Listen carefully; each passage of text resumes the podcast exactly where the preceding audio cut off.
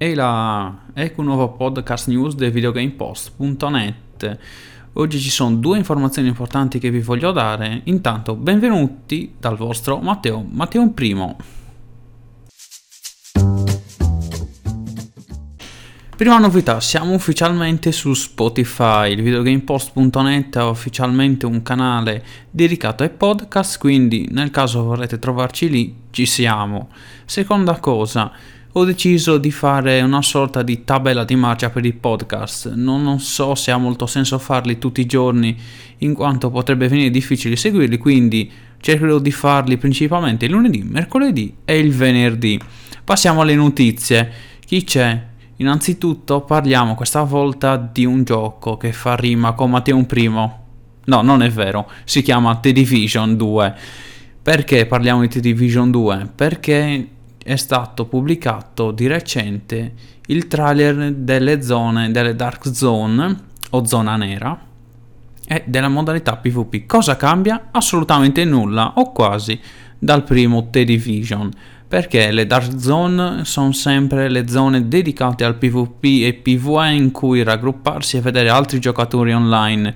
A quanto si è potuto capire nel video le zone al di fuori della Dark Zone, quindi la mappa al di fuori della Dark Zone, eh, sarà giocata principalmente o in solitaria, quindi ci sarà il solito senso di vuoto che principalmente ho provato in Television 1 in cui sembra una città fantasma, speriamo che non sia così e che abbiano aggiunto magari più NPC. D'altra parte invece c'è la modalità PvP dedicata, quindi si assomiglia tantissimo all'ultimo DLC che hanno pubblicato. Che cos'è? Semplicemente due squadre di giocatori da 4 si scontreranno per i soliti obiettivi. Morale della favola? Non lo so. In effetti Television 2 poteva essere molto di più. Avevo sperato che fosse con un open world molto più aperto dove finalmente poter incontrare altri giocatori e non solo in aree ristrette. Un appunto. Uh, Ubisoft ha fatto 3 gradi adesso in The Division 2 per gli agenti RUG. Nel primo uh, si diventava RUG, quindi traditori direttamente sparando a un giocatore neutrale. Invece in The Division 2 ci saranno, come ho detto, tre stati. Il primo forse si baserà sui colpi non intenzionali a determinati giocatori. Il secondo sarà come eh, in Television 1, quindi sarete etichettati come dei traditori della divisione. Il terzo invece sarete dei bersagli ad alta priorità. Domanda: perché non farlo direttamente in un open world vasto e complesso o nell'intera mappa di gioco per dirla terra a terra? Chiedetelo a Ubisoft, io non lo so. Passiamo ad altro. Indie, indie e indie. Ok, partiamo da Phoenix Point, creato dagli sviluppatori originali di XCOM. Se sapete che cos'è XCOM, sapete di che cosa sto parlando. In caso contrario, è uno strategico in cui dovreste gestire la vostra squadra, eh, potenziare le e così via, e guidarla attraverso una storia in cui il genere umano è diviso.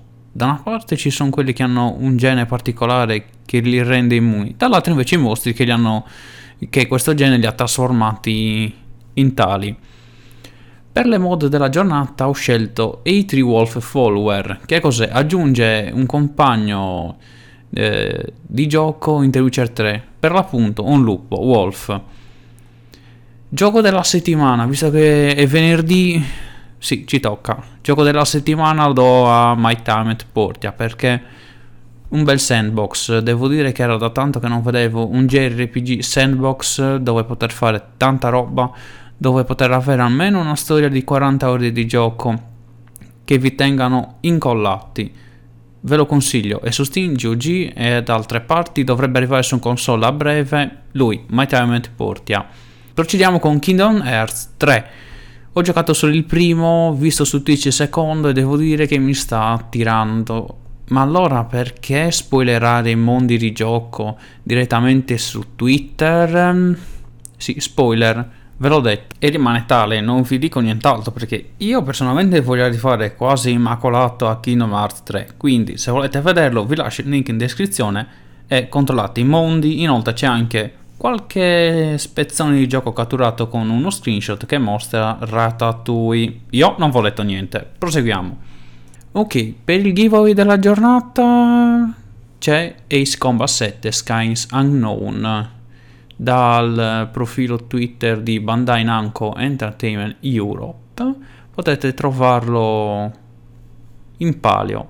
C'è un'edizione completa con tanto di modellino, artwork e così via. Vi metterò il link in descrizione ovviamente, quindi potete trovarlo assolutamente lì. Per concludere, Anthem ancora? Sì. Ho visto che è uscito un altro video del gameplay, questa volta ufficiale. Si parla della storia, dei progressi, delle javelin e così via. Cosa c'è di diverso dal, dall'articolo che ho scritto ieri? Che ovviamente vi lascio sempre in descrizione se volete approfondire. Beh, senz'altro la progressione delle armature è identica e precisa a un Destiny. sì, adesso ne abbiamo la conferma, quindi potrete portare con voi due armi, eh, personalizzare due abilità offensive, una di supporto e aggiungere sei abilità o pezzi della corazza, possiamo dire così, che aggiungono senz'altro buff e potenziamenti alla corazza stessa. Che dire, l'unico aspetto che non mi convince per niente è la personalizzazione fisica o più che altro visiva della Javelin, perché? Perché già nel video ufficiale ho visto delle cose che sembrano dei pagliacci, ragazzi, diciamolo. Una javelin rosa, blu, gialla, rosa, verde con le strisce, non vuole vedersi, ma perché? Qual è il motivo di creare un editor di questo genere? Rompe completamente l'immersione di gioco, almeno a mio parere, non so. Potrebbe piacere, certo. Non siamo razzisti. Star Citizen, sì, ci tocca parlare di Star Citizen perché Ieri sera è uscito la Rondeverse, che è l'appuntamento settimanale degli aggiornamenti sullo sviluppo di questo Space Sim. E visto che non ho il tempo di scrivere un articolo apposito, bene sì, ne parlerò. Aspetti principali. Si parla del nuovo modello di volo applicato sulle overbike. Attualmente quando piloti un overbike, che sia una Dragonfly, una Nox o quello che sia, tanto ce ne sono due, sembra praticamente di essere incollate al terreno. Anche gli sviluppatori l'hanno notato e quindi con il nuovo modello di volo avremo molta molta più manovrabilità. La moto sarà, da quanto si può vedere nel video, abbastanza incontrollabile in alcune situazioni e darà quel senso di star eh, fluttuando su una sorta di tappeto magnetico. Loro hanno fatto l'esempio che sia mm, sul pelo dell'acqua, ma in effetti più o meno è la stessa cosa un aspetto interessante è il fatto che potremmo regolare l'altezza dell'overbike dal terreno, quindi non ci sarà più il superamento automatico di ostacoli, rocce, rovine, quello che è navi distrutte, ma saremmo noi a controllarlo in maniera più marcata. A me piace. Poi, personaggio femminile. Questo si presenta, come sapevamo, con un nuovo set di animazioni. Ovviamente lo sviluppo prosegue e questo breve aggiornamento riguarda più che altro il fatto che Cloud Imperium Games, quindi gli sviluppatori di Star Citizen, hanno finalmente raggiunto un grado in cui hanno aggiunto finalmente le animazioni proprie del personaggio femminile. Non vogliamo di certo vedere un personaggio di quel tipo camminare alla The Rock, per dirne, per dirne una. Quindi ci sarà la camminata tipica del personaggio femminile, poi le animazioni quando stazioneranno e così via, se ne vedono un paio durante il video. È interessante vedere finalmente che ci sarà a breve più varietà nel mondo di Star Citizen, finalmente. Ok, la TV si conclude con eh, un paio di ispezioni di gioco di Wala e Lira, che sono le lune di Hardcorp, e basta. Ok, è tutto. Che dire, buon weekend! dal vostro Matteo Matteo Primo. Noi ci vediamo su www.videogamepost.net.